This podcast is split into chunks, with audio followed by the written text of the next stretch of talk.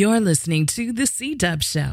Visit us on the Say Something Nice Podcast Network at ssnpodcast.com. Follow us at The C-Dub Show on Twitter, Facebook, and Instagram. Subscribe to our show on iTunes, Google Play, Stitcher, SoundCloud, and Acast. And now, on to our show.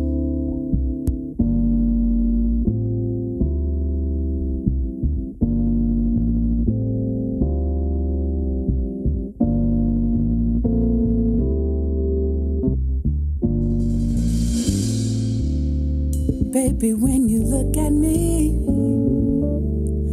are you looking with honesty in your heart? Is there really room for me to grow and be a part of your life? Or do you just want a one-night affair? Keeping close my thoughts. Well, hello, everybody. It is another episode of the C-Dub Show. We are recording this live. Oh, wait, let me look at my iPad. What's today? Live on November the 3rd, Sunday, November the 3rd. I think that where's all the times on all of here? You know, I can't get my devices together, y'all. The time change. I was out driving Lyft today. I looked at my phone. I looked at my car. They had two different times. I was like, well, I don't know what time it is because one of it actually was right and one did not set itself back. So I'm assuming that it's 7:53. I hope. That is correct. Is it 7:53? Okay, yeah. Good. Then I'm on the right track, I guess. So we do have Courtney on the line. Courtney, say hello to the people. Hello, people. Now Willis is on sabbatical. That's what we're gonna call it. Willis is on a sabbatical. I'm gonna tell her she can't quit. She can't quit. That's not an option. We're going to start a hashtag, Willis Can't Quit, or some shit. I don't know what it's going to be. Yeah, Willis Can't Quit. You ain't going to just start going to grad school and get you a girlfriend and then don't have time for us. That's what you ain't going to do. Wait, people, she going to try and tell us if we could record the show at 3 o'clock in the morning. What?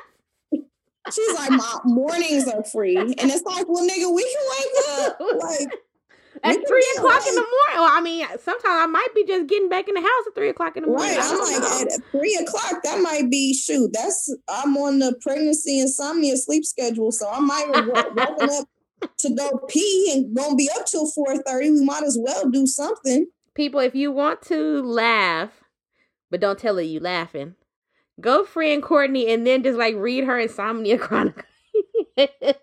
She was like, I did all this work and then I was about to go to sleep and then I felt a thump, thump, thump. I was like, ooh. Yeah, he cruises in here thump, thump, thumping now. He's quite long and strong. So, which is all good signs, but not when you're just trying to be comfortable. He be low down in the uterus and it feels like he's just swatting around. So it's yeah. I was about to say the lesbian in me is weirded out, but I mean, there's plenty of pregnant lesbians, so we'll just say I'm weirded out about any big old thing down by a uterus. He's in the uterus. In the uterus. Down, he below in the uterus. It's like when you stop thinking about, you know, like I've never wanted to have kids, but now I feel like I just don't know no biology about conceiving kids no more. I'm like, where is the kid? What happened? I don't know. We all grew in the same place. Oh, that's like when I was at a party. You know, I be going to parties. So I was at a party and this gay dude came up to me and my friend. He's like, do you feel uncomfortable here? And we were like, why? He's like, because aren't you straight? And we were like, no, girl, we are not straight. And so he gonna look at me and he was like, so you like pussy? And I was like, yeah. It gets weird like that. So I was like, yeah, it's wonderful. He said, do you like to lick it? I said, yeah, awesome. He's like, I've never seen one in my life. I said, well, it sucks to be you. He said, well, he asked me some other graphic things that I'm not going to say on this show. I will just say that the conversation ended with him saying or asking if vaginas can stretch. And I said, well, you came out of a vagina. Presumably, you might have been a C-section. What is this obsession with thinking that vaginas just be stretched out? What is that? Even more importantly, I'm trying to figure out from my gay boyfriends, why do y'all act like we don't be going around to my, ooh, boys. Blah, we don't do that kind of shit, but the way that they react to women's bodies is just crazy and intense and weird. I don't know. Anyway, all right, people. So listen up. We got to tell you a story because this is what really happened last weekend. So we were going to record this whole awesome Halloween episode, and then we went through the PG&E purge. Now, if you are not from the Northern California Bay Area, you don't know what the fuck PG&E is. PG&E is Pacific Gas and Electric. They run our gas, obviously, and they run our electric. These motherfuckers have caused, I don't know how many fires, and I'm 40, just forever. They've been causing fires and not fixing their power lines. And every time that there's, whenever you hear a big old fire, we done burned down Hollywood and shit, it was PG&E. They did it. So they decided instead of fixing their power line so they don't burn shit up, they gonna just start randomly turning the how you just turn the power off to everybody? Like, yeah, y'all. Like, so then, you know, like some of the locations so this is to back up, y'all. So a couple of weeks back, so they did these rolling blackouts for safety. So what the real shit is that PG&E basically cut the fuck out of their equipment maintenance budget and gave all of their top CEOs and things, they gave them a bunch of motherfucking bonuses, but weren't actually addressing the power maintenance. Yeah, the maintenance on their power lines and the converters and all the other electrical type of shit. So that has been, now I've heard two different versions, which I don't necessarily believe the second one. People are saying like organizations like the Sierra Club, they campaigned against allowing PG&E to cut and trim trees around power lines. But I mean, so let's just for argument's sake say that they did. That doesn't mean that you stop doing maintenance on your power lines. That plus you haven't been doing maintenance on your power lines is why we're having these issues. If you were doing maintenance, little things like wind wouldn't be breaking your power lines down. Actual just wind, just air, just oxygen, blowing, moving, motion, fucks up your power lines. That shouldn't be happening. Wind. Because it's not the trees themselves. It's not like a tree is falling on the power lines. It's like the power lines are already fucked up, and then they're next to trees, and then the trees, you know, we went through this drought that it's global warming. We don't get enough water like we supposed to. We're out of the drought, so we got a lot of rain the last two winters, more than enough, but it's still like, nigga, y'all still wasn't, okay, so they might have said don't cut the trees. You niggas still wasn't doing what you was supposed to do, so don't try to act like, oh, well, they said we couldn't cut the trees, and that's why we're going through this.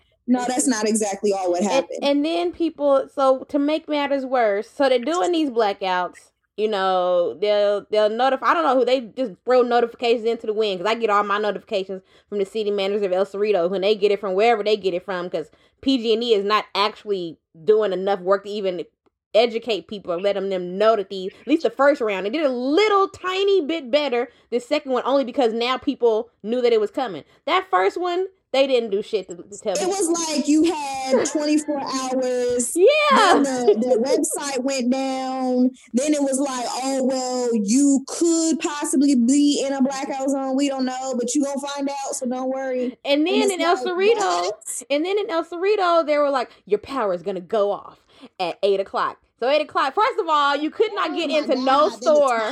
You couldn't get into no store because people were out here shopping like it's apocalypse now. You can't. Like, people was really in the, like, lines was out the door, like the chicken sandwich, which we're gonna get to the chicken sandwich too, but lines was out the door.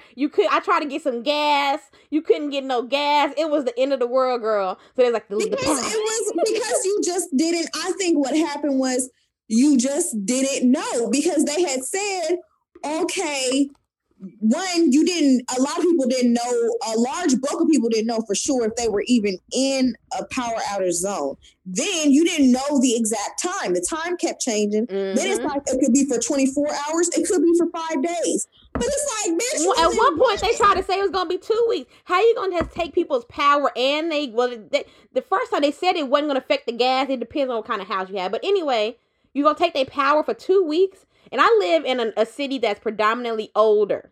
People who've been in their house for like 20, 30, 40 years. And they live at the top of hills. They, you know, they're more likely to have the outages because they live near a park. They're near a lot of vegetation. But they also are on oxygen they damn self. You cannot take them out. Like, people was dying and shit, y'all.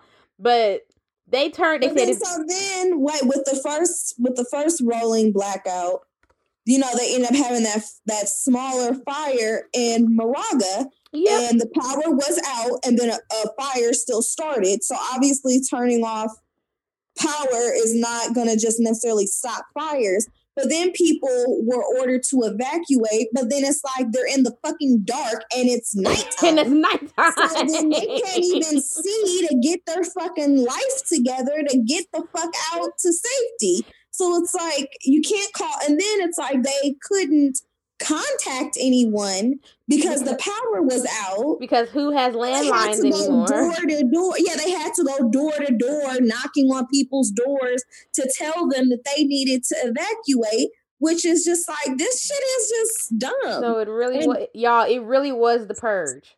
Like, it was for real the purge. It was like, what was going to stop people from doing something? What was going to stop somebody just showing up at your door and just stabbing you to death? Nothing. No light. Can't call the police. They was trying to go around a patrol, but even they can't see this. Now this second one, everybody that knows me, listeners, if you don't know, I drive Lyft for a good chunk of my time. I was out there driving. If you go through like Oakland and stuff, you still had a lot of light. Really up here where I live at, you know, Courtney says that I live in the get out house, whatever. Is where we was really in the dark. So I was driving to Oakland. I got a call for some lady trying to get me to come get her in the Oakland Hills.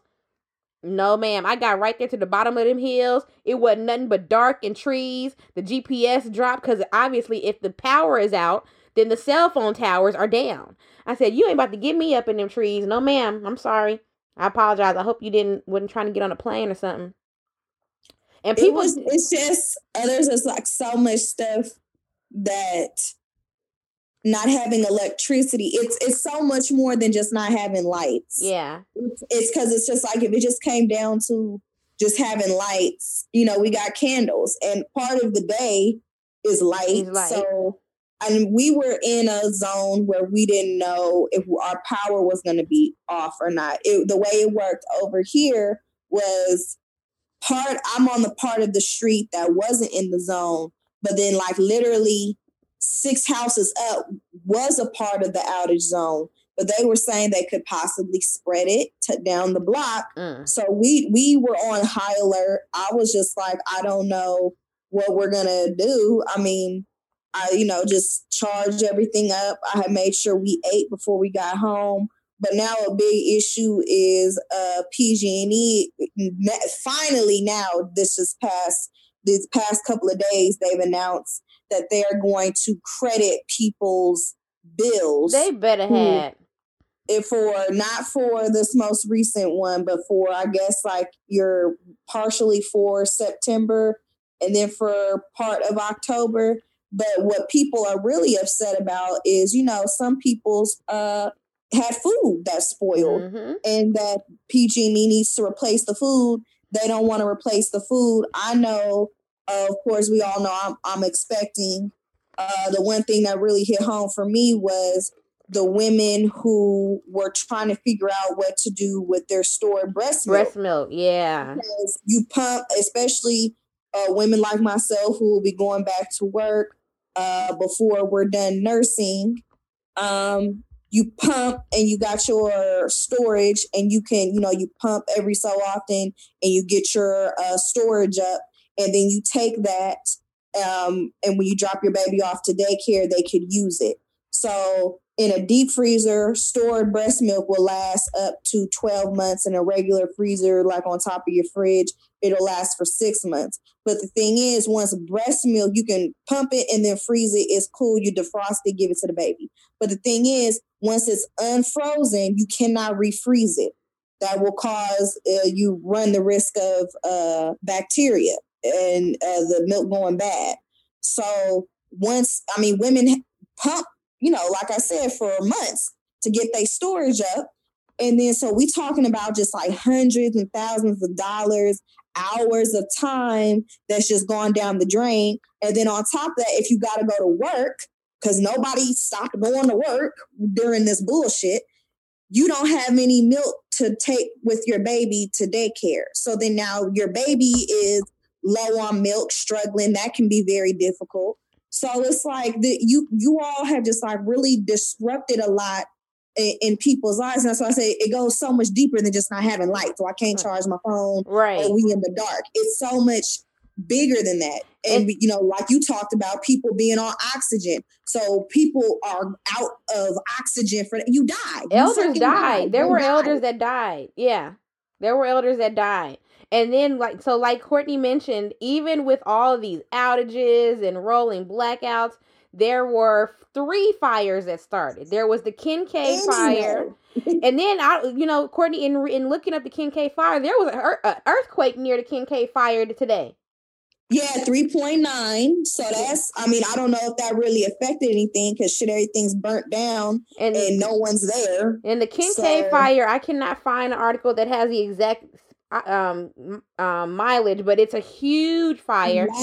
Last I heard, it was at 75,000 acres, and when they did a coverage, it actually covers they did a overlay of the city and county of San Francisco, and it covers San Francisco. So we talking about 7 miles long, 7 miles wide of burnt everything. It's currently 76% contained, and 77,758 acres have been burned. Then you have the Carquinez or the Crockett fire, which was the one that was like really right next door to me.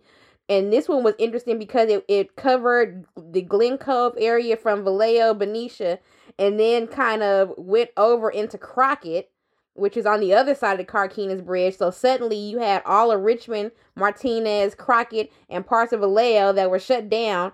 And if you look at the picture, there's this one picture that I posted. It looked like a fucking explosion from an adventure movie or something. It's insane. It is insane. That was crazy. And then there was the Lafayette fire. Now, this is the one all of them are crazy because all of them have to do with down power lines or down boxes or transformers that even though the power was out in that area, the box itself had not been, I don't know what they call it, demagnetized or whatever it is that they do to the box. It was still active.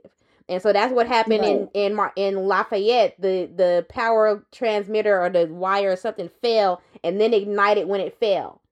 And this was also in another already power out area. So, PG&E is basically doing this to try and cover their ass because they're still in litigation from the Camp Fire from last year. The big question now is going to be how this is going to impact the bankruptcy that they're trying to claim in regards to that fire, because they'll have to pay people from this fire before they can even get to the bankruptcy and the fire from last year. It's all a big mess. PG&E needs to be taken over by the local municipalities. And what's fucked up, I don't know if it was you or somebody else told me that now that San Francisco bought all their infrastructure, now they're trying to say that the power lines is not for sale. You told me that. So somebody else told me that then. But yeah, they're being assholes to San Francisco. And San Francisco was the only place that didn't. Like the mayor declared a state of emergency in San Francisco so that they could take evacuees into San Francisco, because that was the only place that wasn't affected by the fires. Yeah, I mean, we had, because I work in San Francisco, so the only thing they did open up an evacuee shelter at St. Mary's Cathedral, which is it's a very large space. I'm not sure how many beds they have, but they did announce that. So they've been taking evacuees But then it's, I mean, just for context, that is probably, it's probably about an hour and a half drive, I want to say. Yeah, it is. From San Francisco. So, I mean, hopefully people can, I hope they don't have to go, come all the way down here, because it's a lot. It's really, that's a long drive. And it's just, that's just a lot. But PG&E is out of fucking line. They don't give a shit. They don't. And I mean, really, like, this isn't, I mean, we got the fires, but I don't know if people really remember. We don't talk about it much anymore, but like the San Bruno explosion, like almost 10 years ago, that was them. That was a gas leak that had been going on for quite some time. I want to say, like, people have been complaining about that gas leak for several days before that explosion, and it killed 6 people. And it's like PG&E, every time you all do something and you're neglectful and people fucking die. People like die. There are people in literal graves right now because y'all are just fucking neglectful. And it's, I mean, it's a monopoly. It's a business. They don't run like a publicly owned company. They're a privately owned company, which doesn't make any sense. Mm-hmm. Right. It's like, because like we need electricity for every fucking thing. So it's like, why don't we have a public utility? It kind of doesn't make sense. But when you have, look, I tell people this all the time, and I will yell it. I will die on this hill. Whenever you bring in profitization for a human need, it always goes to shit, because the profits always are prioritized above the human need. You know for a fucking fact you need to be doing maintenance on your power lines, on your transformers, on the this and your that. You know that. They know that. They know that. They know if they don't address the shit, it's a danger. We all know electricity mixed with the wrong components will cause fires. They fucking know that. But they want to make the shareholders happy. But money. So they cut the maintenance budget so they can give money back up top, make the shareholders happy. They still charging people fucking on their PG&E bills. You done did all this shit. You fucking killed people. We have already killed 88 people last year. You killed 45 people the year before that. You killed over 100 fucking people in the last 2 years. But people done lost their homes, their whole lives, PTSD and shit. People from the same exact region, people having to be evacuated again. That shit is traumatizing. And people, you have to understand, we have already paid for this maintenance work. The money that they are given to the shareholders and executive is the money that we paid them specifically to either ground the wires or fix the wires. And they have not done them at all. Was underground a long time ago. And it never got addressed. But niggas is taking home bonuses, though. Niggas got bonuses, but you know. Go to their house. They over here hosting fancy ass dinners while their customers are evacuating for the second time in 2 years. Stressed the fuck out. Just got their houses back. Just got their houses rebuilt. But no. So that's, I'm sick of this shit. And you know, Gavin didn't finally say something, but shit took him forever. Late and $1 short. Well, because they donated to his campaign.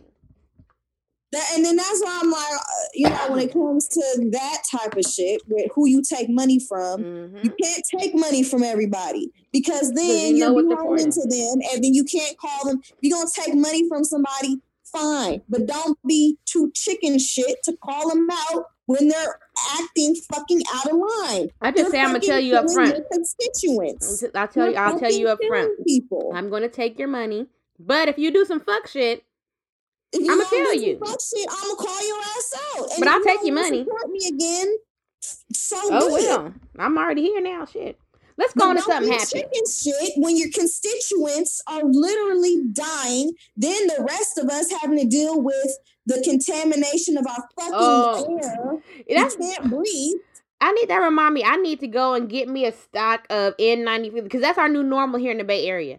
You got to have you a stock of N95 masks on hand. You never know it's going to be a fire. You never know you're going to wake up and ain't nothing but embers in the air. That's why you hear me over here coughing right now because my breath is all bad. I've been cocking up spit and I won't do it on the show. During the Tubbs fire in 2017, Caleb had just started going to preschool.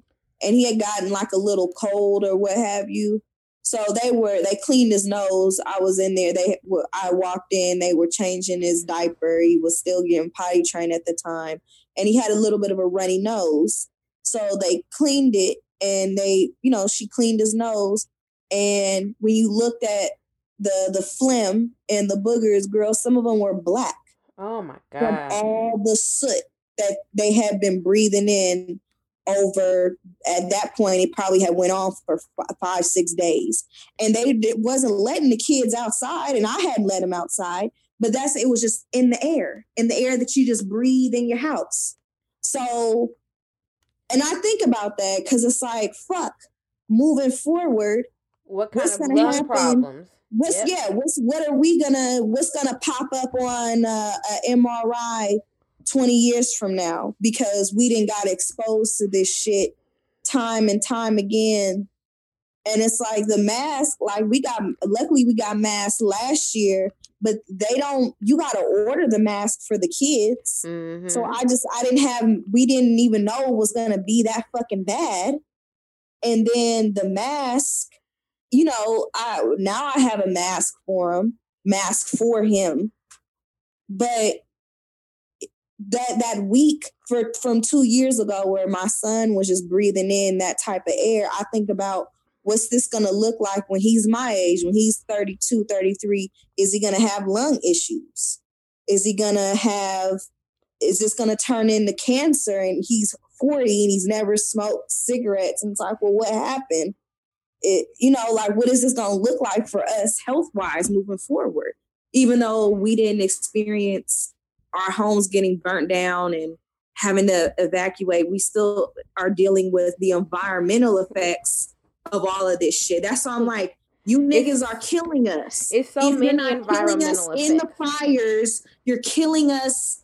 You're cutting time off of our lives because the decisions that you're making are detrimental to our whole fucking region, environmentally, mentally. Because the Bay Area has... They went through that period where they said we had the worst quality air, worse than a third world country. And of course, it clears up, but the atmosphere of the Bay Area has completely changed. And it's a little bit of both. It's a little bit of the global warming. I mean, last weekend, folks, we did have a huge wind. I mean, I saw stuff in that windstorm that I ain't never seen. I drove across the Bay Bridge and, I'm from the Bay. I like to drive with one hand. And I couldn't because it was pushing the car on, the wind was pushing the car on, and I drive a mini SUV, and it was pushing the car on the bridge. Oh, see, my car would have been flipped over because I got a Nissan Versa Note. Yeah. And that thing, I can kind of shift it when I just lean up against it. Y'all, myself. I watched a big ass tree fall all the way across highway. It was actually 230. I said on Facebook it was 580. It was across 238.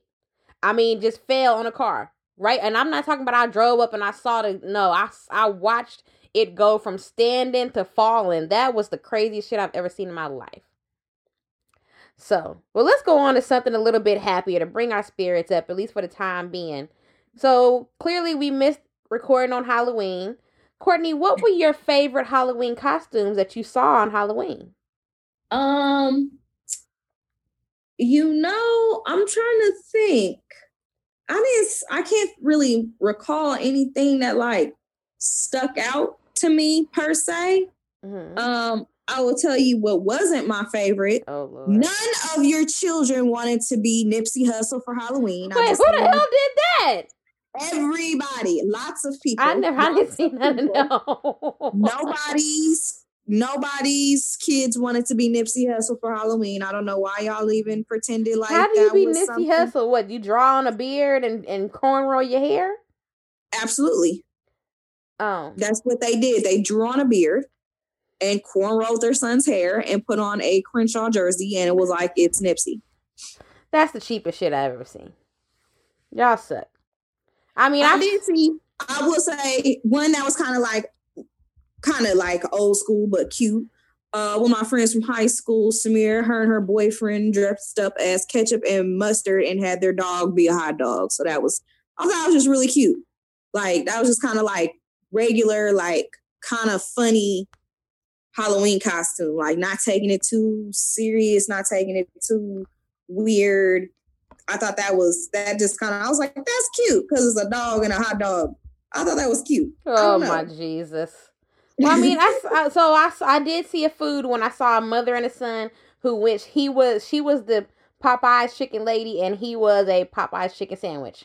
I don't know what made them think of this, but it was cute. I mean, they put a lot of work into it. I saw that one that went viral on my page. I mean, to this point, it has 1,600 shares. Was a mother and a son dressed up as Michael Jackson and Ola Ray in Thriller, and I don't know if she made her Ola Ray outfit or what, but she nailed that. She had the leopard print and all of that. Everything. I was like, oh, that's the real fit. That's the real out. Like, she all the way to the splits down, the slits on the side and the heels and everything. She nailed that. I saw this lady had, now this is kind of in the same vein as your Nipsey Hussle. It's not one of my favorites, but I thought it was interesting. These two little boys dressed up as Tommy and Ghost on. Oh, Power. That was annoying. I'm like, why are y'all dressing y'all kids up as fake gangsters? I don't understand. I'm trying to think what Tamron Hall as Diane Carroll on Dynasty. That was good. Ooh, and Kelly Rowland was Donna Summer. Yes. That was a good one. Yes, that was a good one. But wait, and then we forgot about Sierra and Russell Wilson. Oh yeah, Willis would be mad if we forgot that. They dressed as Jay-Z and Beyonce. And Beyonce, yes, that was a good one. Yes, shout out to Willis. Shout out to Willis because I'm sure she was happy with that one. Okay, this one is not weird. We don't really have any examples or don't have any much conversation about, but it is my favorite time of the year. And that is nasty gumbo season. So people, from here on out, I'm post all the nasty gumbo pictures and videos that I come across. I came across one that I know you saw, Courtney, talk about is Alabama gumbo. It had whole ears of corn and some, I don't know what that slop was. I said, what is this? It looked like it had, so it was like the full ears of corn, which I have never seen at all. Ever. And then it's like, why do people keep putting rice when they make this gumbo? Like, the rice does not go in the gumbo. It goes on top of rice if you choose. Right. But it's like, that's not a thing. That's a different dish. That's jambalaya or etouffee. That's not gumbo. Unless you know where it is gumbo. It's gumbo when you make zatarans. Zatarans comes with the rice in the box. So maybe that's what... Maybe that's what they think that they're doing. But yes, that's people, not it. I feel that it is my job to spread the wealth of these nasty gumbo recipes. So check out those and let me know what you think. Okay. So yeah, Carolyn does nasty gumbo. I do nasty holiday recipes, which are my favorite. And so people have been sending me three different people sent me the hot Cheeto dry rub cheddar block turkey, which I don't know what's wrong with. What is it again? So let me tell you. So first of all, when you get the video, it's already the thumbnail is them putting a big old block, you know, the Velveeta cheese block, putting one of those inside of like a 20-pound turkey. So I'm like, oh my fucking God, this is already going to be horrible because why is it a whole block of Velveeta cheese going into that bird's cavity? Stop. What? Okay. You don't think it can get any worse than like the whole block of cheese, right? Yeah. But then like the marinade situation is water, brown sugar, vinegar, and, right? So that's the marinade. So it sits in there overnight, then they take it out. They rub melted butter on it. put some, you know, white folks, salt, you know, a sprinkle of salt, some pepper. Then they put some more melted butter. Then they take crushed hot Cheetos. Okay. Rub that all over the turkey. Crushed hot Cheetos. Okay. Okay. So yeah, and then mind you, we've already put the block of Velveeta cheese, and they put potatoes and some other herbs in the turkey's cavity. So then they bake it, take it out. They open up the bird. It's got melted cheesy potato turkey innards. And then they just eat it. That's it. That's it. That's what they did. And so I don't know what it is with you niggas and hot Cheetos. They don't go on food. First of all, I think hot Cheetos smell nasty. Caleb likes hot Cheetos, and I almost disowned him. These kids love hot Cheetos and Takis. Something's wrong with them. And so I'm like, first of all, I don't like hot Cheetos anyway. Also, don't like turkey anyway. Two nasty things I don't like put together, and y'all niggas is just like, yep, that's what it is. Another recipe that was sent, the candy corn macaroni and cheese. Oh, first of all, side note, candy corn is made from witches' toenails. It's the devil. Stop eating that shit. So I was like, all right, every 1st of October, I tell niggas stop eating candy corn. Jesus didn't die on the cross. He did not die on the cross for that. To keep eating that bullshit, but niggas eat it and they love it. And then so I'm like, wow, I told you niggas to stop eating it. And what do? You add it to macaroni and cheese because that makes sense. Also, somebody sent me a macaroni and cheese dish that had blueberries in it. What? So So every October 1st, I tell niggas stop eating candy corn because that's nasty. Then every November 1st, I tell niggas don't skip straight to Christmas. Recognize Thanksgiving, or else you not gonna get into heaven. That's in the Bible. We too late. They already got the Christmas lights and stuff up at the hardware stores and at the mall. Disrespectful. That's why you're not getting into heaven. But my whole thing is, if you niggas are putting hot Cheeto dry rub on turkey and putting blueberries and macaroni and cheese, you can just skip that. You're already going to hell. Now that's going to send you to hell. Just skip it. You ain't got the Holy Ghost. Don't even fuck with it, because now you're just being funny. And I don't appreciate that, because I have worked very hard to get my cooking game up so I can feel like I can make me a nice Thanksgiving meal. Like I said, I don't like turkey, so I make corn shins. Okay. Or I incorporate, like, every year, like, my mom will just be like, well, what do you want to eat for Thanksgiving? One year we had a seafood Thanksgiving. We had crab and shrimp, and then some garlic noodles, some green beans, mashed potatoes. So for me, it's like Thanksgiving is just about having a good meal and spending time with your loved ones. But if you want to have the traditional holiday meal, I don't fuck with turkey because it's nasty. Don't hit my line. Black folks don't eat that. I thought it the way my grandma makes it. Black folks eat turkey. At ours, we only eat Cornish hens, and my white uncle brings a little bit of turkey to make himself feel better. But otherwise, we eat Cornish hens at our house. No, yeah, Cornish hens or ham. Yeah, turkey is dry. It's the white man's bird. Yeah, I don't believe in it. And yeah, and they got balls on their chin. Turkey's just unattractive animal. Period. My mama used to make turkey wings. I would not eat that shit. It creeps me out. But see, now turkey wings are okay. Turkey wings are okay. But I just, in general, I don't fuck with turkey. So you know, like I do eat turkey necks though, but that's because I'm country. I've experimented with some Cornish hen recipes, and I have them down, and I'm confident. So I'm since we're in our new place this year, I got a beautiful dining room table. I'm gonna do a little Thanksgiving dinner for me and my 1.5 kids, and we're gonna have a nice little Thanksgiving dinner. So, but yeah, you niggas just gonna skip it, since none of you niggas know how to act. You're adding weird shit to macaroni and cheese. You're doing dumb shit with birds. Just go ahead and skip it. Fuck it. Listen, fuck people, don't listen to Courtney. We will be having our second Thanksgiving with Black Families episode, and she will be there, and she will like it, and she will eat. I will be there, but fuck y'all, and fuck y'all want y'all to really respect Thanksgiving because y'all already doing dumb shit with these recipes. So just go ahead with your Alabama gumbo and your hot Cheeto turkey. Just go ahead and skip the shit. Just go ahead. Just get your tree up. Let's go on to more happy shit.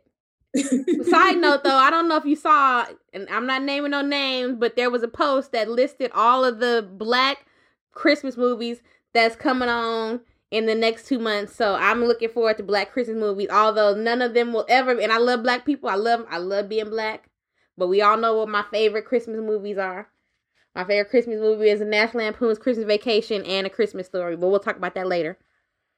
Right now, during December, we will talk about them. But right now, so a couple of days ago on October 29th, one of our favorite, one of mine and probably Courtney's as well, favorite comedic actors, John Witherspoon, passed away. Now, you probably don't know that name, John Witherspoon, at all, but I am sure that you know all of his quotables. He lit up the screen in every movie and show that he was in. He's best known for the role as Willie Jones in the movie Friday, who was Craig's dad.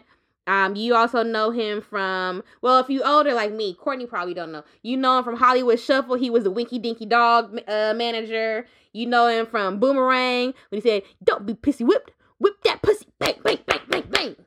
And he said, "You got to coordinate." So you probably know him from Boomerang. You probably know him from the Wayans Brothers, from the 5 Heartbeats. And Black G. He was in everything. He was actually one of the last comedians from the Richard Pryor family tree. So he actually was one of the writers on the Richard Pryor show in the 70s, and he was also on shows like WKRP in Cincinnati, and he was in I'm Gonna Get You Sucka. Who did he play in I'm Gonna Get You Sucka? I don't remember. And that's my movie. Who did he play in I'm Gonna Get You Sucka? Remember when he was on Martin, he played Uncle Junior with the one eye? Courtney, you don't remember? Yes. Oh yes, I remember. Oh, I was about to say because I will. You'll be resigned like Willis if you don't remember John Witherspoon. Ain't nobody resigning for nothing. You can't take us. So, this episode is dedicated to him. I mean, I would play clips, but I mean, remember we're now on Spotify and we can't play nothing. So all we can do is talk about our favorite John Witherspoon moments. Courtney, what is your favorite John Witherspoon moment? Or did I already list it?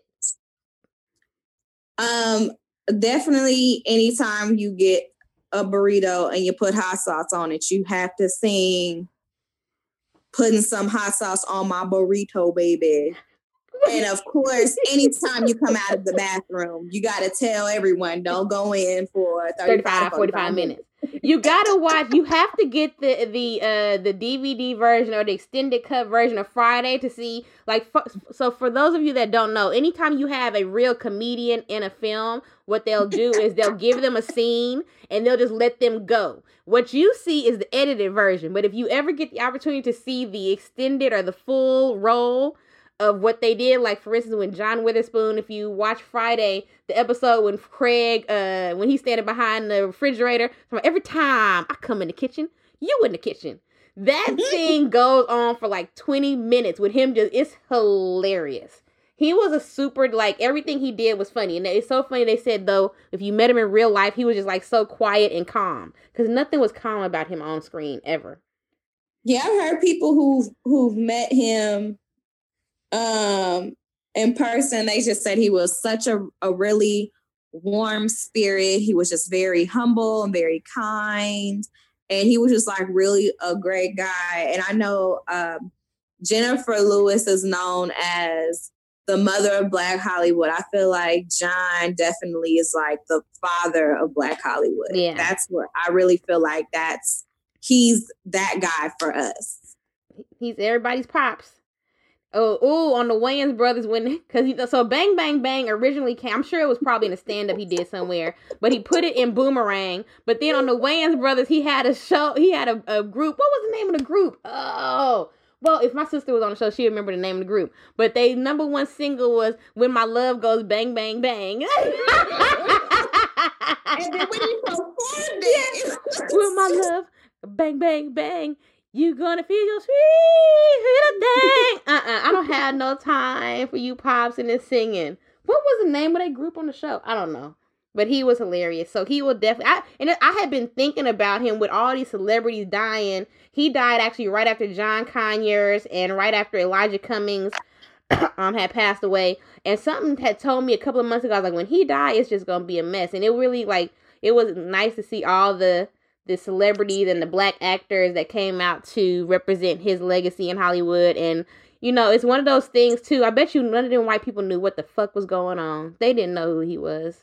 Outside of Friday. No. Well, at least we got to keep him to ourselves. So, this show is dedicated to him. Bang, bang, bang. All right. So, something else is going on in Hollywood, Courtney. I don't know what is going on, but everybody is getting divorced, child. Solange and her husband getting divorced. Remember they had that wedding where everybody wore the white and it, like, all the pictures went viral and all that kind of stuff. They getting a divorce. And... Oh, well, apparently they've been broke up. Oh, is that what happened? Like they had broke up, like she, because so apparently what happened, the reason she let out some, a long post in Solange fashion, basically telling all you niggas to mind your business. Mind your business. Just mind your business. She was just like, it ain't nobody business, but we broke up and I've been going through my own transition, mentally, spiritually, blah, blah, blah. And she told you niggas to mind your business because apparently there were photos. So this is, let me back up. So me and my friend were actually talking about them a couple of days before it had came out that with Solange's post that they were broken up. Cause my friend, I didn't know he was 56. I didn't know he was that old. Cause what? You know, black don't crack. Yeah, right. I was like, oh, I didn't know he was that. She was like, yeah, she married to that old ass man, girl. And I was like, oh, shit, I don't know, because Solange and I are the same age. Right, so okay. I was like, oh, bitch, she's old. So I didn't know that. And then, because we were saying, what happened, what brought up the conversation was Solange's son, Joel, just turned 15 a couple weeks ago. His grandmother, Tina Lawson, you know, gave him a shout out. I was like, damn, he's 15. That was a minute ago. Like, and then, you know, talking about how she had, you know, married the old man. So then 2 days later, literally, it was like, oh, they are breaking up. But what happened was she has to address them breaking up because there's photographs of her strolling with some unidentified hipster white man. Wait, what? Wait a minute. Okay, no, I'm not going to say that because it's not going to sound right. So never mind. Go ahead. Finish saying what you're saying. Go ahead. It was, so she had to address because it was like, oh, they broke up because she was cheating on him. And it's like, no, niggas, it ain't none of your business, but we've been broke up. So then that's why she had to say that. But so, yeah, apparently she's dating an unidentified, regular-looking white man. And, you know, blessings to her. But, you know, she's very private about her life. And she was always very private. I don't even know when her and Joel's daddy actually broke up, but she was with her now former husband, Alan Ferguson, for 11 years. I didn't even know they had been together for that long before they had got married, because they've been married for 4 or 5 years. Now they're breaking up. So I was like, oh, I didn't even know they had been together this total time for 11 years. I didn't know they had been together for that long. So she was with him when she beat Jay-Z's ass. So I was like, oh. Well, damn. Right. So he been with her for a minute. So it just ran its course then? I mean, you know, she said she going through spiritual transitions and mentally and, you know, yeah, it's like shit just runs its course. And so she decided, you know, they decided to part ways. It sounds like there's no beef. And, you know, she's moved on. She got her a new boo. I'm very surprised about her dating a Caucasian gentleman. I will say that. Yeah, I wasn't going to... I couldn't think of a... Yeah. She seems very pro-black for that. Well, I mean, we've had the conversation about being pro-black and having white partners, and it's a possible thing and all that good stuff. To me, it's always making sure the people I know who are very pro-black and very like revolutionary who have white partners, it requires a lot of work. Like you can't be one of them people that's gonna just lay down to like the fragility or anything like that. Like you gotta be doing the work, they gotta be doing the work. That was gonna be my point. She's not going to be with that shit. Yeah. So I mean, if you're willing to knock out your brother-in-law from the Mercy Projects, you're not listening to a white man's tears about feeling attacked as an ally. You're not here for that shit. So I think if anybody could navigate a interracial relationship, he would need to be the type of white man who already knows don't be bringing that bullshit to her. Don't be with so, the yeah, I trust her judgment. I trust knowing we know about her and knowing how she is. I trust her judgment. Can I tell you something? No, I never. What? Oh, then I ain't gonna tell you. Fine, whatever. I did not listen at all to that second album. I didn't either. Just the look at the album cover. I just didn't listen. You know what? I need to tell you something. You know what? What? I have no interest in seeing Harriet. I don't either. I just don't. Even with people saying that it's a guy white savior comp. I heard that's not really true. I'm like, look, I just don't have any interest in seeing this movie. I just don't. The stills don't excite me. And even the people who talk about how great it is, even their exaltations of it are not exciting to me. Like when people saw Black Panther, like it was great.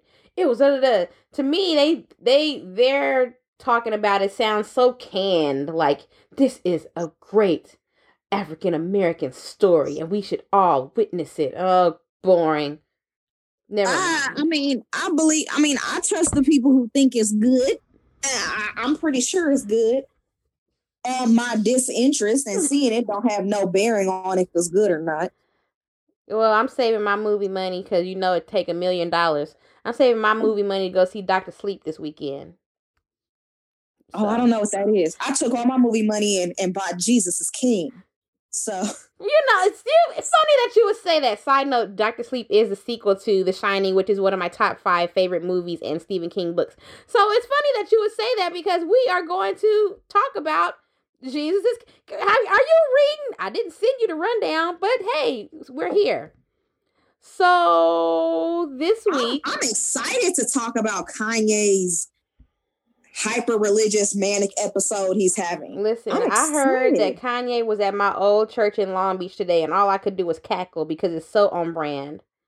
It's one of those things where you watch the church go from being like, I don't want to say traditional Baptist, but a neighborhood Baptist church, to the pastor being on the preachers of LA and like all these, this trying to really blow up the ministry. I'm sorry, what is Preachers of LA? You never watched Preachers of LA? Bitch, no. It was Real Housewives of Atlanta for preachers. It was Noel Jones, who was also my old pastor, but we don't talk about that time because I was in a relationship with a crazy woman. So it was Bishop Noel Jones. It was this other bishop who I didn't know, but who used to be a Crip. It was Dietrich Haddon, who was a gospel singer who was under scrutiny because he got his wife pregnant before they were, married and all this kind of premarital sex and shit. And then my old pastor, Wayne Chaney from Antioch Church in Long Beach. And so today, apparently, Kanye West appeared at Antioch Church in Long Beach. And I just kind of cackled because it was so on brand. But let's back up. Let's back up. So, and I'm not even going to bring up an article to reference. I mean, I probably should. Maybe I'll bring up a little something. But so last week, Kanye West's album, Jesus is King, came out. It was, now, some of the things that I can't really, because I haven't listened to the album. It's supposed to mark him and his new journey as being like this super conservative Christian. I don't know if it's necessarily gospel, but it's being embraced as gospel. I guess it kind of is. I think he does like remix some gospel just like he does at the Sunday services or what have you. Of course, there's all these big debates about a lot of the content of the album. I think there's one song where he like proclaimed like Chick-fil-A to be like so great, blah, blah, blah. And we know that Chick-fil-A is fucking LGBT hating asshole chicken. So yeah, I mean, that's all I have to say about the album itself. It came out last week to a lot of controversy. We found out today that it will debut at #1.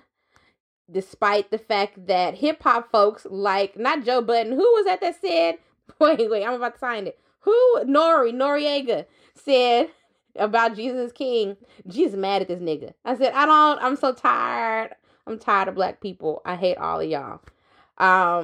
But so you said you took all your coins for Jesus is King. Did you really do that? And did you listen to this shit? No, I refuse to acknowledge this version of Kanye West. Okay, good. Because now, you know, like I'm not going to get into mental health shaming. That's what I'm not going to do. And that's where it gets really complicated. Right, because I'm going to say this, and I'm going to try to be I'm not afraid of being offensive. I know I'm not trying to be offensive, but I'm trying to communicate this in a way that acknowledges that people can navigate their mental health challenges without medication. Mm-hmm. People can do that. Kanye West is not one of those people. So him talking about he just be needing more sleep and more water, you need more than that, player, and that's okay. That might be a thing or might have been a thing for him previously, but people getting it like the hyper religiousness, that is one of the key manifestations of having a manic episode. And anybody who has bipolar disorder can tell you that once you start kind of going down that rabbit hole, you can sometimes get into the hyper-religious activity. And him living the life he used to lead. Now, I know we all aren't our past, and sometimes we just do grow out of shit. But for him to do this whole 180 of who he used to be, the Trump shit, and now, like, I know black men who do support Trump, mm-hmm. So that alone isn't it. But the hyper-religiousness and Christians getting juice like, oh, yeah, he's on the right path. But no, the fuck he's not. Take it. And to me, that's what, everybody know. I done said it a number of times on the show, I'm saved, sanctified, filled with the Holy Ghost. I've been in the church all my life. Surprised I wasn't conceived. If I didn't know that my mama wouldn't do that in the church, I would think that I was conceived in a church house. It is very annoying to me. Something that I've already known, but just to watch the fact that anytime these Negroes have the opportunity to think they can say, oh, he finally done gave his life to the Lord, child. He didn't turn and from his wicked. Like, all it takes is for them to be able to feel that they can say that about you. And it don't matter what kind of trash it is. You could actually be on the album talking about the devil with the horns and the sage and all kinds. It won't matter because you named the album Jesus King. Black church people, I love y'all, but y'all get on my nerves too. Y'all get on my goddamn nerves. I'm looking here at the description. It calls it an expression of the gospel. There's something that doesn't, and I don't want to get into mental health shaming just like you, but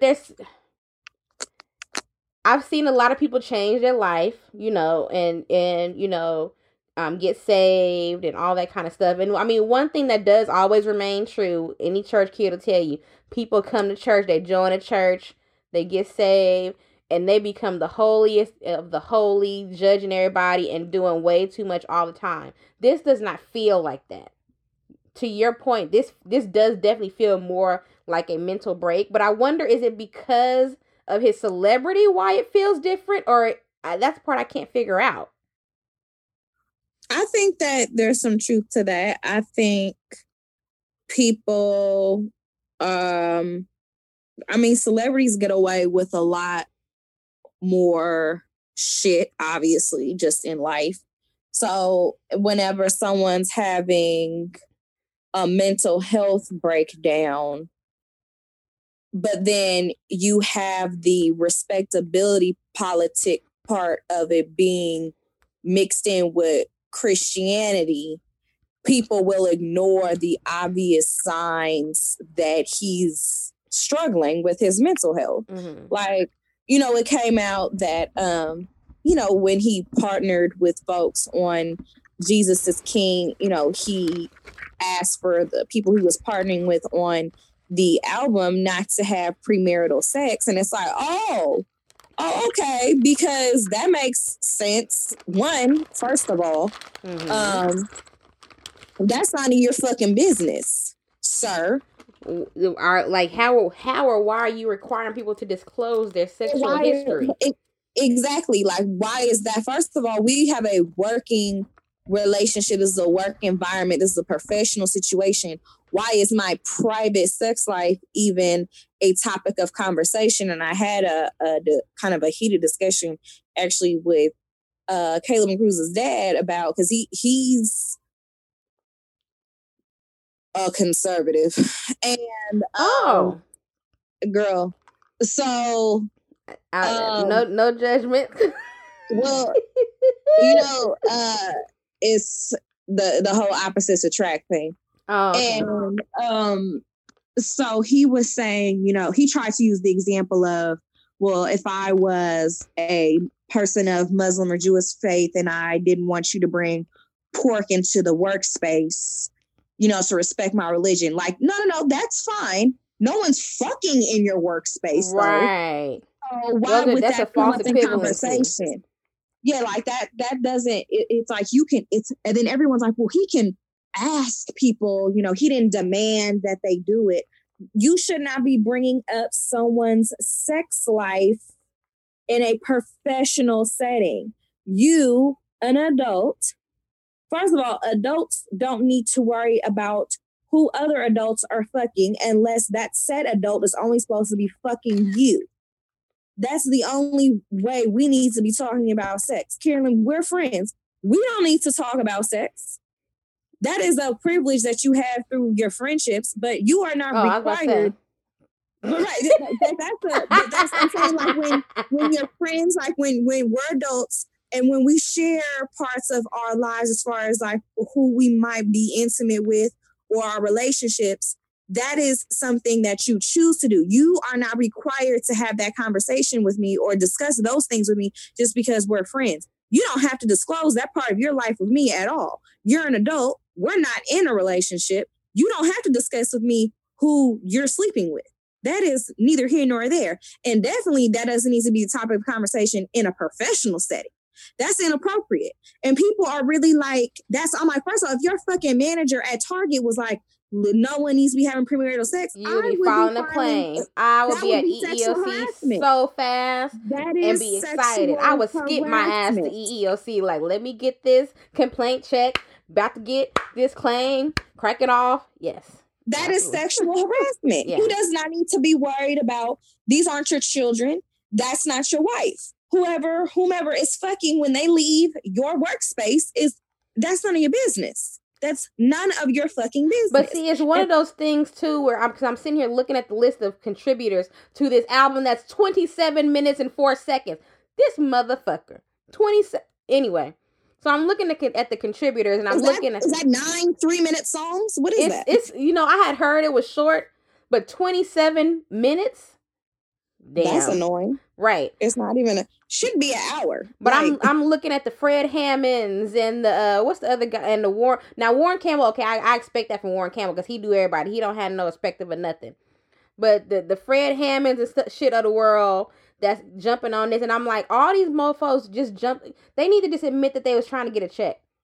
And I'm like Noriega. He not only did he say Jesus mad at this nigga, he was like, how you got the clips on an album and it still be tracked? Because I've heard from real hip-hop heads, like, outside of just forget the church stuff, forget that the album itself is trash. So there's so many layers to this. There's the Sunday Service, which people expected it to be, you know, the Sunday Service choir itself is a beast. I give it that. I've heard them saying they are a beast, but I think there were things that people expected But Kanye West cannot. In the Sunday service, all he does is get this hip-hop choir together to sing old-ass 90s church music. You can't do that on a new album without, I mean, I'm sure he could afford to pay all the writers of these songs, but he's not going to do that. So much of it is a money grab. So much of it is people ignoring the fuck shit that's coming out of Kanye's mouth, the fuck shit that Kanye is doing. And part of it, to me, I told somebody the other day, I said, now what y'all gonna do? Y'all going to this Sunday service and bringing him to y'all church. What y'all gonna do the day that he starts showing up at y'all churches with 45? Because you know that's what the plan is. All of this is the plan. That's what's coming. That's what's coming. That's the plan. And I'm like, are y'all that, like, people are so desperate to just feel like Kanye is saved. I haven't seen a lot of, like, Snoop has done multiple gospel albums. Gospel artists have done hip-hop themed albums. I mean, Mary revolutionized the whole hip-hop, you know, vibe album. You had Chance the Rapper, who you don't know if he's a Christian artist or not. So that's cool. You got a lot of people are doing the skewed lines now of Christian and gospel and hip-hop. This is not new. So we need to be doing a better job of not trying to automatically sanitize what Kanye is doing just because he put Jesus in the daggone name, and actually look at the actions behind what he is doing. Because to me, it's a fucking setup, and I laugh at all. Did you wait? Did you see the pictures of the brunch that they gave these fools at the Baton Rouge Sunday service? Somebody said he didn't Fyre Festival. Them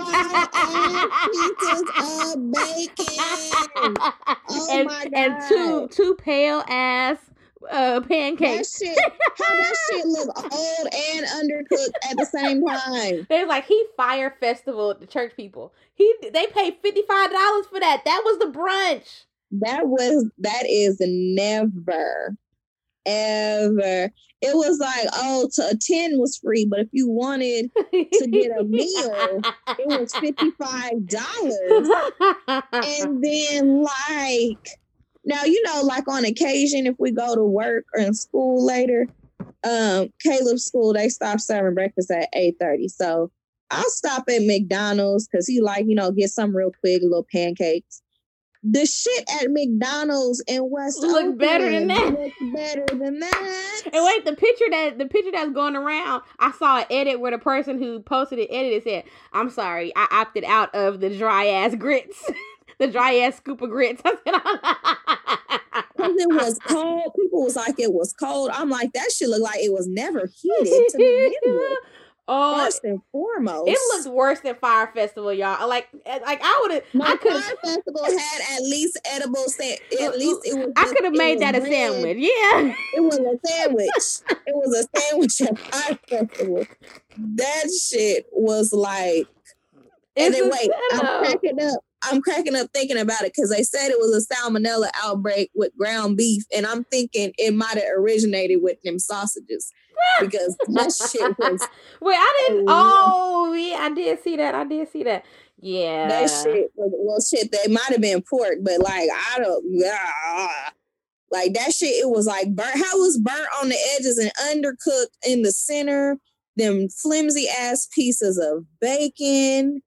The eggs looked okay, but they probably didn't smell right. That's probably what it was. But I'm like, y'all, but first of all, you see, now look, I don't dislike Kim Kardashian at all. I actually kind of like her.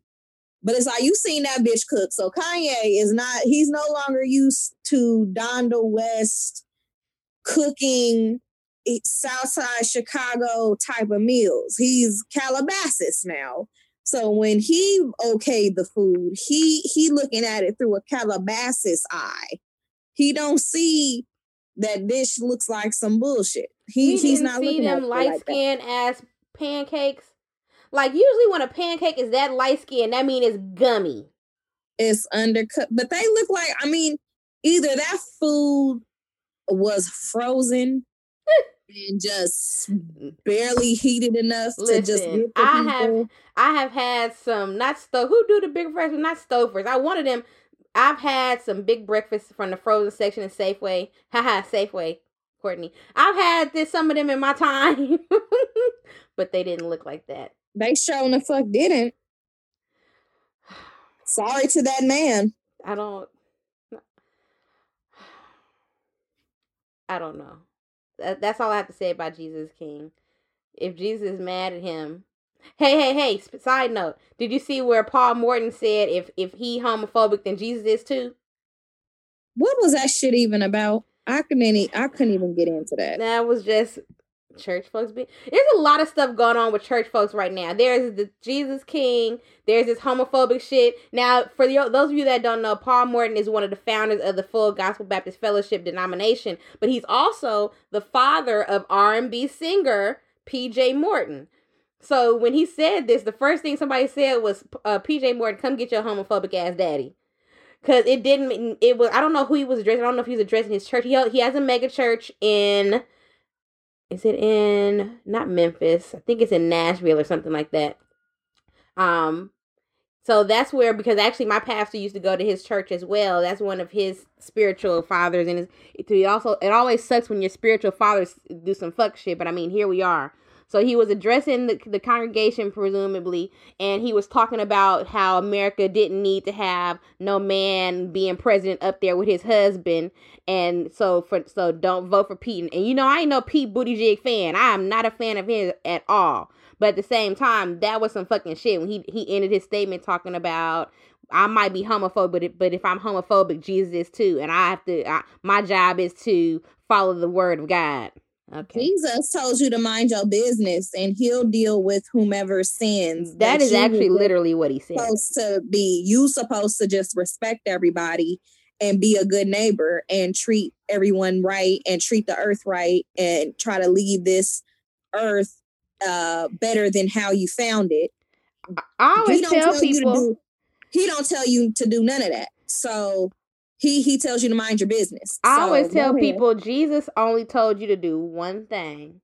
Jesus told you to go out and witness and leave. He didn't tell you to go out and witness and force nobody to listen. He didn't tell you to go out and witness and force nobody to do what you want to do. He didn't tell you to do none of that. That is not what the Lord commanded you to do. Now, also on top of this, you got Kirk Franklin, who has instituted a boycott of the Dove Awards and TBN. So for those of y'all that's heathens, the Dove Awards are like the Christian, not the gospel, but the Christian Grammys. And Kirk himself actually noted in his little video that he posted, the difference between Christian and gospel is basically trigger words for black and white. Christian is white, black is gospel. And TBN is like you can hear it in the name. It's like the church version of CNN. They have, all they do all day is have church talk shows and all this kind of stuff. And it's like, Kirk, you knew though, he's upset with them because he did when he won a Dove Award, he tried to do a Black Lives Matter speech and they cut it out. And it's like, those of us that know, we all know, as I just explained, TBN and Dove are very white oriented, and they are very much owned by white Southern evangelicals. At least that's how they were founded. And you go into these spaces because you want that white validation. We do that all the time. We still are in this space where black artists feel that they need to get white validation, even if that means you're going into churches now where they don't even want to be seen as black churches. They don't want to sing gospel music. They don't want to be seen as black. They want to be multicultural, so that they can have white validation. So what you thought that you were going to go on the Dove Awards, and because you're Kirk Franklin, the icon, that they was going to let you do a Black Lives Matter speech. And they did not. Because we already knew. Oh, no, baby. What is you doing? Well, you're a black icon. Not an, no, that's not how this works. So there's a lot going on. Yeah, pray for Christians. Pray for your Christian friends. We're not okay. All right?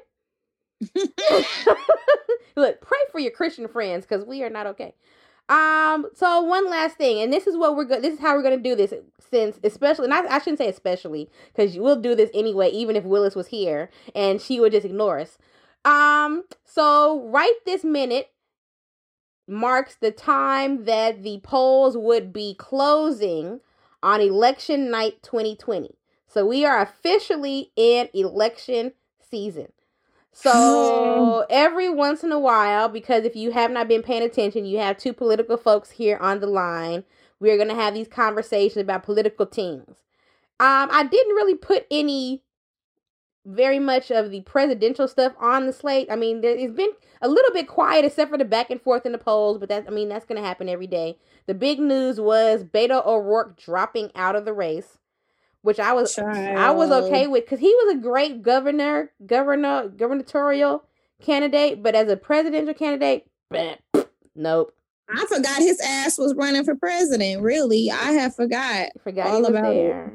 Did he do anything? Was there anything that I'm missing that he did worth our while when he was running for president? Did he bring up any issues besides he would get very passionate on gun control because he was there in El Paso and the debates cracked off right after the shootings in El Paso. But otherwise, I don't recall anything memorable about him as a presidential candidate. Do you? No. That's all we have to say on Beto O'Rourke. Bye, Beto O'Rourke. But the thing about it is, with these folks dropping out, somebody else dropped out. I can't remember who it was. Somebody else who we didn't care about. But it feels like the pool just never, like, it doesn't go down. There's so many of them. I don't even actually know. Because, like we had got to, 26, right? Something every time somebody drop out, somebody drop in. Look, we all just need to stop fucking around. We know it's going to be Biden. And honestly, I'm excited because I cannot wait for two old-ass white men who have interesting hair and teeth situations who cannot seem to keep their hands to themselves to be running for president. I am When you say two old-ass white men, are you talking about Biden and Sanders or Biden and 45? Because they all old-ass white men. Biden and 45. Oh, okay. I'm so excited. Because I was gonna say, if you're talking about Bernie might keel over at the Western. Because it's gonna be the roast sessions are gonna be so epic. Because they both old as hell. They both just be saying whatever. Joe gonna be making up stories about Corn Pop and his alleged black friends, and then he gonna be talking about how he didn't let Kamala bus to school and that wasn't his fault. And he used to actually kick it with Jeff Sessions. So, he's more moderate. And then, of course, Obama. And then, then he already going to have a few roasts locked and loaded. Because it's like, you over here trying to get Ukraine, investigate his son. And so, he going to come for your ass because you came for his kids. So I'm like, this shit finna be hilarious. I cannot wait. The world is ending anyway, so whichever one of these white ass men end up being president. PG&E is about to burn us all up, so it don't matter. We're not finna die. We finna die anyway. So let me just get some laughs in. Okay, wait, so stop. So we got another Democratic debate coming up. What do you... This is the fifth one. I don't even know if anybody even cares anymore about them. You're just waiting. I don't watch... Okay, this is my thing about... That's why I'm like, can we just hurry up and just make it Biden? Because we're just make it Biden so we can all go home. I don't watch the debates, and really, for me to be as politically involved, my issue is I don't like being sold to, and campaigns are just one long-ass sales pitch. And I don't trust any of you niggas. You heard me clearly. I don't trust any of these niggas. At all. Don't offer up no names. Don't make me say them by name. I don't trust any of these niggas, okay? Especially the niggas that are there. I don't, you know what I'm talking about.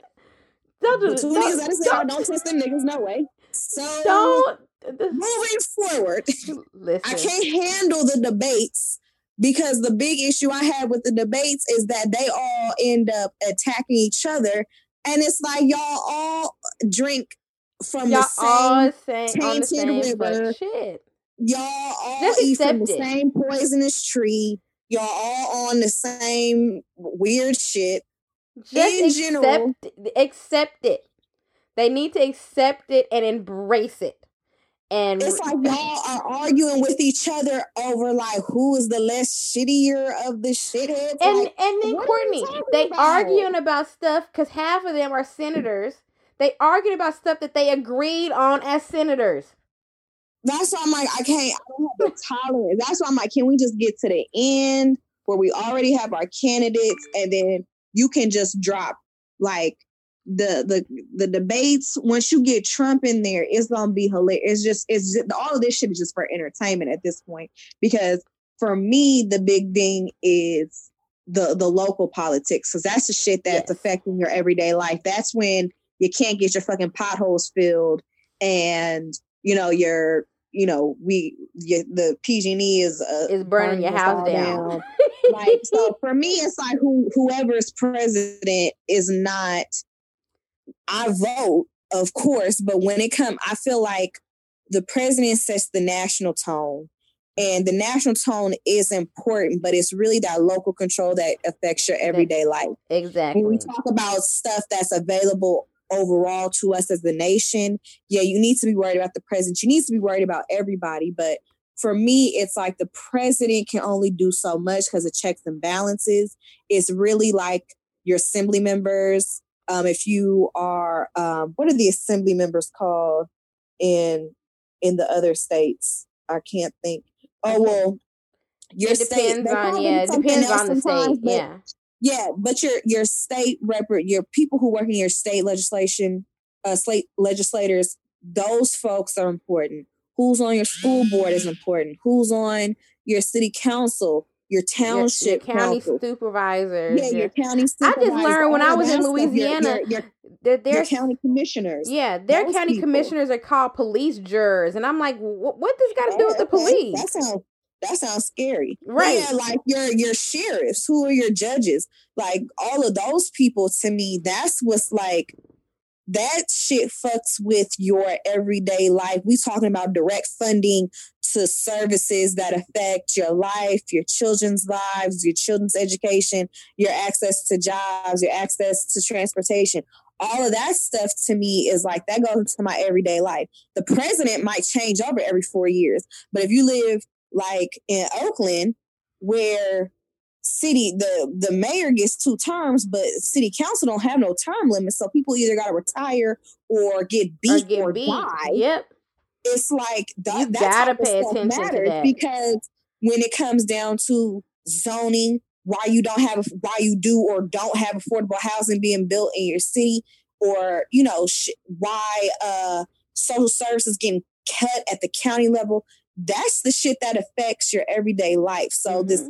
For me, the presidential election is a vanity thing. I mean, we know that the federal, like, if you take something like we were talking offline about education, they set certain federal guidelines, but at the end of the day, your schools are mandated by their state guidelines, and that's what's actually determined whether or not you are in a fuck shit school or a school that's actually utilizing the money that. First of all, are they getting money? Yeah, and then second, how are they using the money? Right, propositions that you vote for, how different funding sources for schools, for roads, for XYZ, that comes from what we vote on propositions. Actually, November 5th, Tuesday, out in parts of California, I know for sure, the city, county in San Francisco, they're having election day. They are. Yeah, you need to go out and vote, because Prop A and Prop E has got some really important shit for affordable housing on the ballot. That's local shit. And it's 2019. We ain't even talking about we a whole year away from the presidential election, but we got some shit coming up on Tuesday. So for me, it's entertainment. The presidential election is entertainment. You can go as high as your congressional members to an extent. But even then, like, that federal shit is kind of so far removed from, like, what's going on the everyday, day-to-day level, the shit that you dealing with in your cities or your towns or your counties. They're so far removed. So it's like, you got to be paying attention to this local shit, because that's really where the shit really be popping off, or it doesn't. And really, if you take the time to go to, like, local, like, town halls and panels and stuff, those are actually just as hilarious as going to, They are hilarious. The Oakland school board folks over here getting arrested. And they didn't have a full out fight. They didn't tore down the barriers. It'd be some wild shit going on even on the local level. In my city, we only have one thing on our ballot, and we still need to vote for it. It's Prop H to extend our tax credit, not increase taxes, but to extend the taxes to increase funding for our parks. So if you are in the city of El Cerrito, please come and vote out. I mean, it's literally the only thing on the ballot. Like either yes, you go, yes or no, get your ass out of there and keep on stepping. I think, is anybody else doing a major election besides, because I know the city and county of San Francisco has a bunch of major, I mean, of course, also, you know, of course, mayor is considered in there. Is that the only city that has a major election? Because everybody else is waiting for... No, there's some other places. I'm just not aware of what they are. A lot of times, a lot of places have all of their stuff on the, you know, the presidential ballot, which is why a lot of times things get overlooked, too. A lot of times people go to the... they go to vote on the presidential ballot, or you know, the year that we vote for the president, but they don't pay attention to anything under president. They get under there and they don't know. That was what happened the year that Prop 8 was on the ballot. Like, they got out there, the people that the organizers had not done a good job, first of all, getting people to understand that they needed to vote yes or no. People thought that they needed to vote yes, but when you actually needed to vote no. But people don't really pay attention to the things that go under it. And that's something that we, as, you know, folks that, you know, I'm on the African-American caucus now, you know how that goes. And we need to make sure that we're educating folks about what are the propositions that are going to be on the ballot and why they're important. Because otherwise they don't look. Right. Let's talk about Katie Hill right quick. Right, speaking of politicians,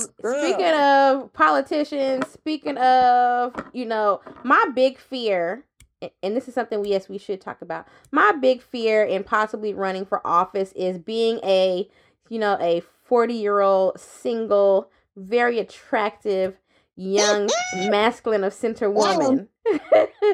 And I talk about this all the time to people. I'm like, people think that you know, they assume that women have to get up there and be all respectable. Meanwhile, you got other folks who I'm not gonna name because I need folks' endorsements, but they be out at events and, you know, topless and shit and all kind of stuff. And it's like, you know, why do we expect women to be so respectable? So Katie Hill, who had just recently been elected into Congress. I believe she was in the Santa Clarita district, whichever congressional district that is. It's a swing district. I know where Santa Clarita is. I just don't know which district it is. And yeah, so there's a couple of different things that's going on in that story, and I can't keep it straight. There's the component about whether there was misconduct, that there was a relationship between her and a staffer. And then so let me speak on that real quick. Okay. So she had a relationship with her staffer. The relationship has started before the staffer was working for her. Mm-hmm. So she essentially hired. And the staffer was a woman, correct? That is correct. And apparently the staffer and Katie Hill and her now estranged husband, I don't know if they're officially divorced yet, but they're going through a divorce. Apparently they had don't tell me they had a threesome. Oh, yeah, they had relations. That don't never work out well. And then so at some point, Katie and the husband, and there were accusations of abuse on both sides. Mm. That the husband abused Katie, that Katie was abusive towards him, but Katie moved forward and was had broke up with her husband, and then she was still, in fact, dating the staffer. So that's now, and just to let you know, folks, now dating the staffer, while it may be, you know, they say don't shit where you eat, it may be frowned upon. That one is not a breach of any type of protocol. But there was also, and now this is the one where I get confused because some people say it did, some people say it didn't. There was an accusation that she had a relationship with a house intern. Now that is against the house code of ethics. But did it turn out that didn't happen? She denied that, that happened. Okay. She said that did not happen. She did not deny that she had the relationship with her staffer, though. So, you know, accusations are accusations. I feel like if, you know, if they had more proof, I feel like if they had more proof would have been presented. Right. I just feel like that. So there's like a lot of obviously there's a big double standard here. We have a whole ass man in the White House who's a rapist. You know, that we've had folks who had relationships with whole ass minors who are still, you know, people didn't think that was that big of a deal. I mean, we had a president who was impeached because of his extramarital affair. And you have the component in this one, consensual situation. You have the component in this one, the revenge porn. So the husband took some pictures, I guess, of Katie and sent them to a Republican research website, right? Which is illegal, right? And it was the article was written by the campaign advisor to her Republican opponent from her race that she beat. So there's also, I mean, there's the misogyny. There's also definitely the homophobia. I mean, Katie was the newest out member of, she's a bisexual woman. So she was the newest out member of Congress, in a swing state. I don't know if anybody knows anything about Santa Clarita. That's where Magic Mountain is. So it is swing because there's a lot of different demographics that live in that area. It's just outside of the valley. Mm-hmm. But the one interesting thing that the Daily Beast brought up that I think is very much worth talking about, they called her the latest victim of boomer values. And they brought up the breakdown of the ages of the people who are actually in Congress. They said the average age of a congressperson is 57 and a half. The top three Democrats in leadership are either 80 or getting ready to turn 80. And they talked about how even Nancy Pelosi, the way that she talked about it was about, you know, how she'd made errors in judgment and how she tells her kids that they shouldn't do certain things. Basically, and go ahead. I have real issue with them saying taking news as an error in judgment, because you know what? It's what we do. It's a part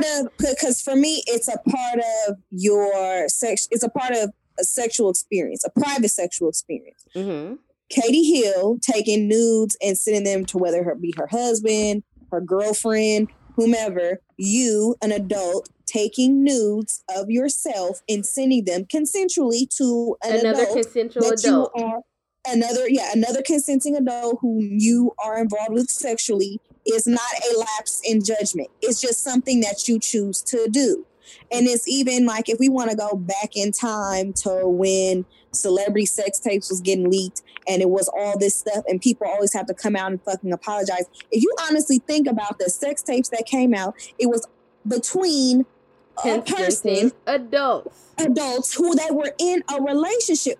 I am not fucking apologizing for having sex with my partner and taping it. I am not apologizing for that. I'm not apologizing for having consensual sex with another adult and videotaping it. I did not do anything illegal. I'm not apologizing. You did not do anything. And that's the thing about it. You have so many of these men in all different arms of government who have sent non-consent. I mean, if we really want to be real, have sending dick pics to all kind of different people. Yes. They're not even their damn girlfriend. Y'all done got these niggas up in here sending dick pics to children, to fucking around on their wives, over here using drugs, giving drugs to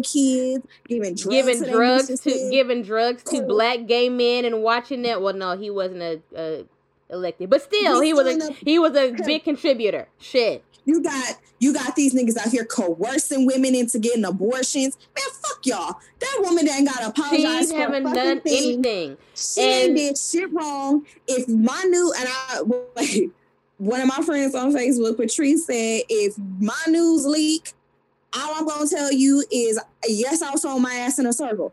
I am not apologizing. There is nothing to apologize for. Taking pictures of my goddamn self and sending them consensually to another motherfucking adult. I am not apologizing for that. And that was to their point. It's not illegal, and it's not inappropriate. It's not even a question of ethics, and it's not a question of morals. It's only just what you prefer to do within your sexual relationship. Some of us like to videotape ourselves having relations. Some of us like to take photographs of ourselves and send sexy pictures.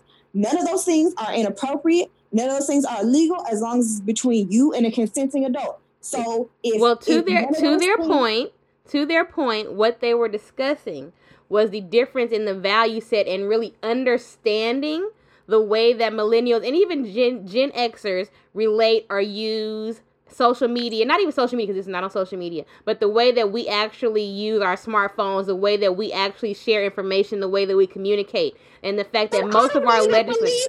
But Carolyn, that's a bunch of bullshit too, because when niggas was off in Korea and off fighting in World War II, bitches was taking nudes and sending them off to niggas in war back in the 40s. Well, but so there is a difference.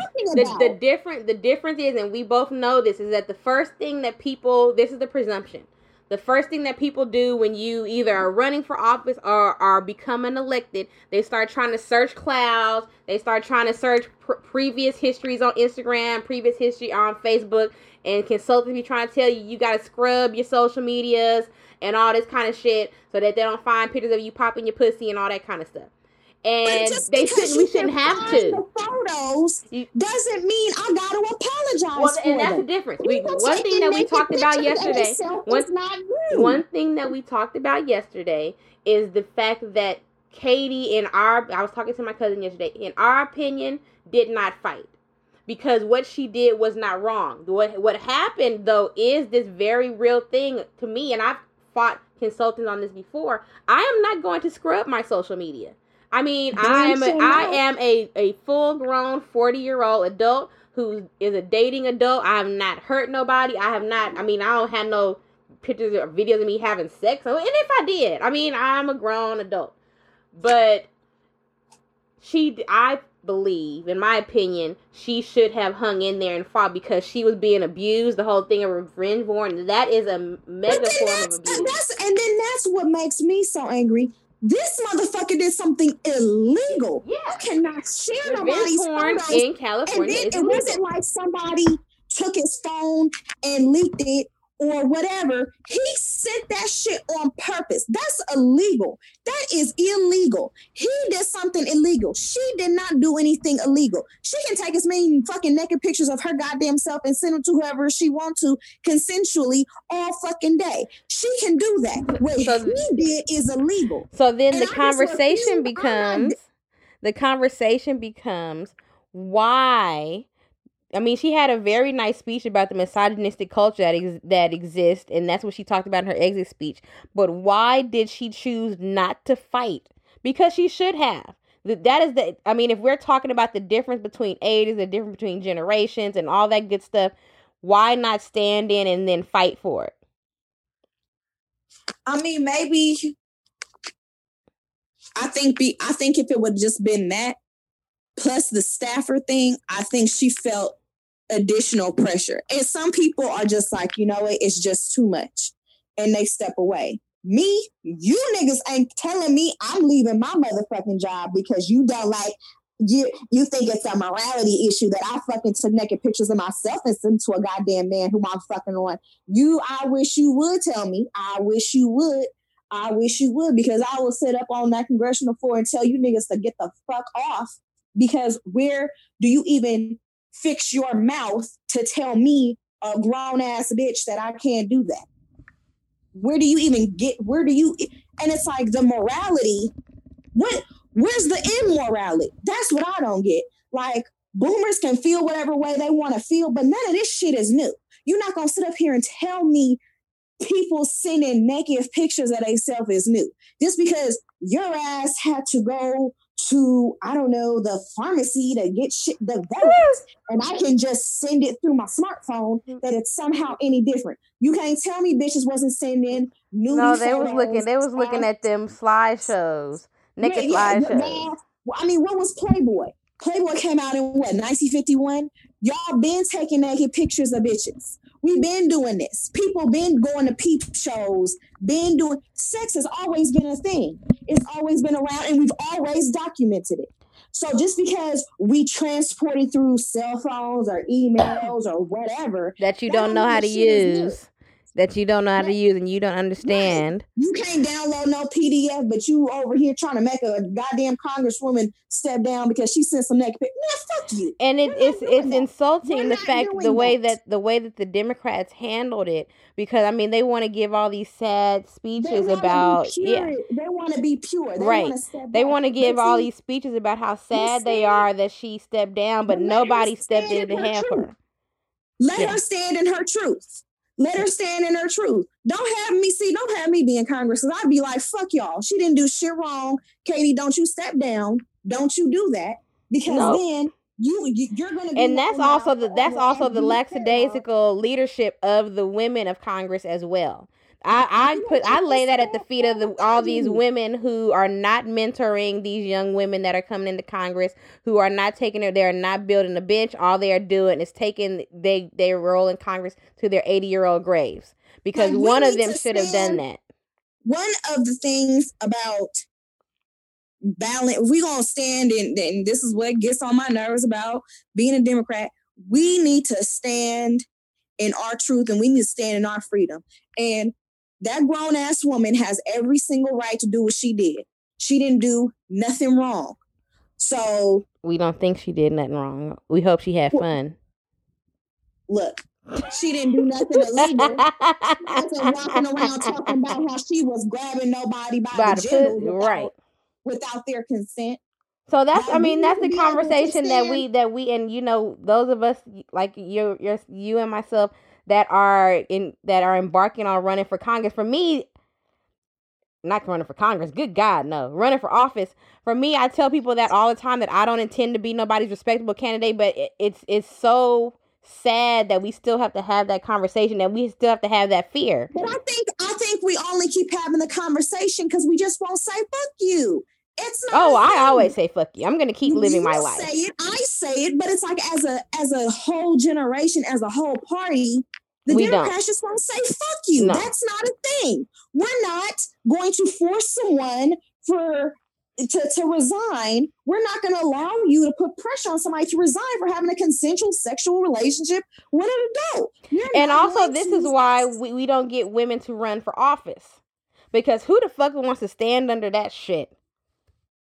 But at some point, we have to draw the line in the sand. Like, we're not going to put up, that's some bullshit. Just call shit what it is. Just say, fuck you, this is some bullshit. She didn't do anything wrong. If you personally don't think sending nudes is appropriate, who gives a fuck? Then you don't do it. Because Nancy Pelosi, nobody wants to see any naked pictures of you. You don't want to send nudes on your smartphone, Joan, because you barely know how to work it? Then bitch, don't.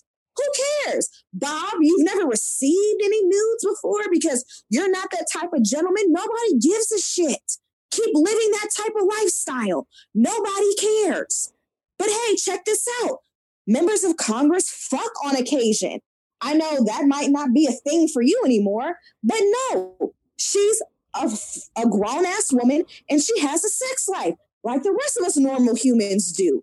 So yes, she's going to do things that she feels comfortable doing sexually, like sending nudes to her partner. Who gives a fuck? Grow up. That is weird. It is weird. Back to our whole Kanye situation. It is weird for adults to worry about other adults who they aren't fucking, who are worrying about who you're fucking on. That is a weird thing to worry about.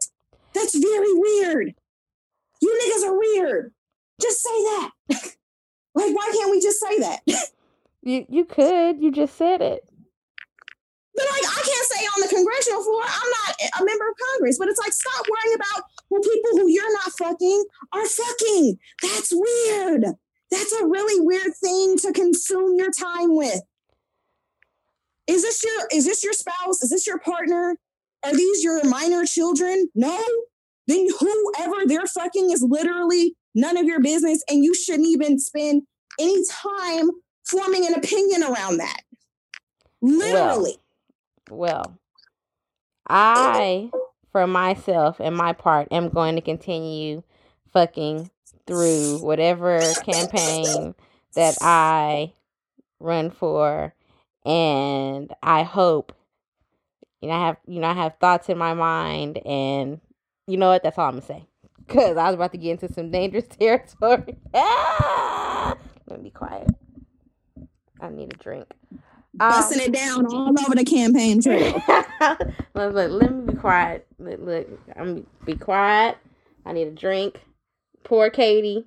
If it happens to me, I'm just going to do my best to stand. I hope that more women, I mean, no shade to Katie. I just wish she would have stayed in the fight and fought the good fight, because somebody needs to. Somebody needs to fight the double standard. And I mean, I don't want somebody else to have to go through it in order for it to be fought again. But I guess they will, because she's already resigned. And I was talking to a friend, and they're already getting ready for their special election. I guess that's going to happen in November to fill her seat. So that is that. We need more single young women to run for Congress. Hey, that's what we need. We need more single young women to run for everything. Okay, let me stop. Let me be quiet. Cause we need to move down to Santa Clarita. Hell no. Fuck Santa Clarita. Ain't nothing in Santa Clarita but Magic Mountain. That sucks these days too. So, all right. That is the end of our show for today. I'm glad that I let Courtney get all that off her chest about being a consenting adult who did no wrong, because it felt like it was just something you really needed to let go. Because you know what, I'm just thinking, like, if my news got out and some motherfuckers tried to tell me that I needed to resign, bitch, fuck you, and fuck that. First of all, Why are you going through my cloud? I mean, if I was really being real, I could tell you what you're gonna find on my cloud. You might like it. Right. You probably gonna screenshot the shit. Right. So let me live. I'm a young woman. Ain't hurt nobody. You said I'm a young fine woman. Yes. And I had a suitor or two in my day. Look, in your old age?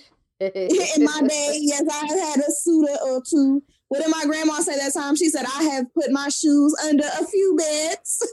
I have put my shoes. I have run out of a few bedrooms in the morning before people, right, husbands and baby daddies came home. Right. Like, you know, I've had my experiences, and I am not going to be shamed for being a sexual being. I'm not going to be shamed for having sex, having a partner, having sex with that partner. Having a partner. What if you're just having sex with just people? I'm very single. We've done that too. Just having sex with people. Currently, I'm very single. Like someone, and you know, we were attracted to one another. We weren't in a relationship, and we weren't intimate, and did it a few times.